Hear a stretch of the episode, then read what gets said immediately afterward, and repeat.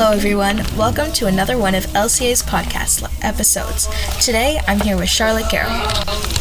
So, Charlotte, what's one of your most proudest moments? One of my most proudest moments was when we were working on Number the Stars project, and this actually happened about a week ago. And I, me and my friends, for my partners, uh, we did like this board game. Wow. How much time did that take you?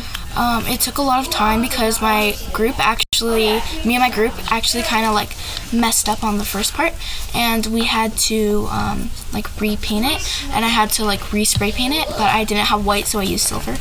And um, when I was spray painting it, I um, me and my sister were working on like the outline of it and so i painted the background which was the ocean and the ocean actually looks really good and um, for the cards i just like went over with marker and um, i like it took a lot of time but it took about like we did it in day increments so it took about like um, i would say an hour and a half maybe After all that hard work, how did it feel to step back and see the finished product? Um, it felt really good, but um, when we were like coloring it in, we realized that the paint didn't look really good. But we only had like a little bit more time before we had to like present. Um, the teacher was really happy with the final product. Like it was Garrett, so she's basically gonna be happy with like any of our products. But I think she was really happy with this one because of all the like work and effort I put into this. That's great. So, how come you chose to make a board game for um, your Number the Stars project?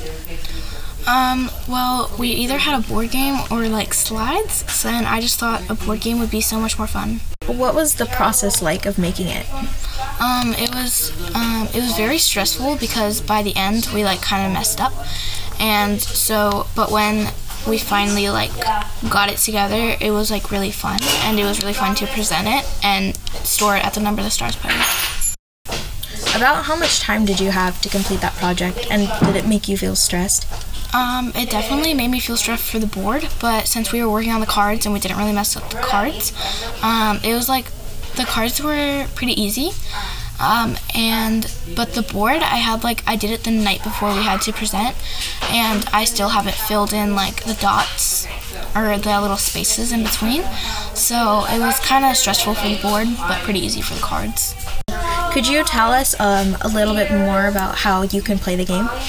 Um, well, there's like there's cards, and then we have little stars of David's for our color stars of David's for our um, uh, pawns, and um, you basically pick a card, and it's either like go to Sweden or like go to Denmark, go back to Denmark, and Denmark is the bad space, and Sweden is basically the um, the best space to go. It's where you're gonna escape. Wow, all that sounds awesome. But I think that's about all the time we have for today. Thanks so much for tuning in, and we'll see you guys next time.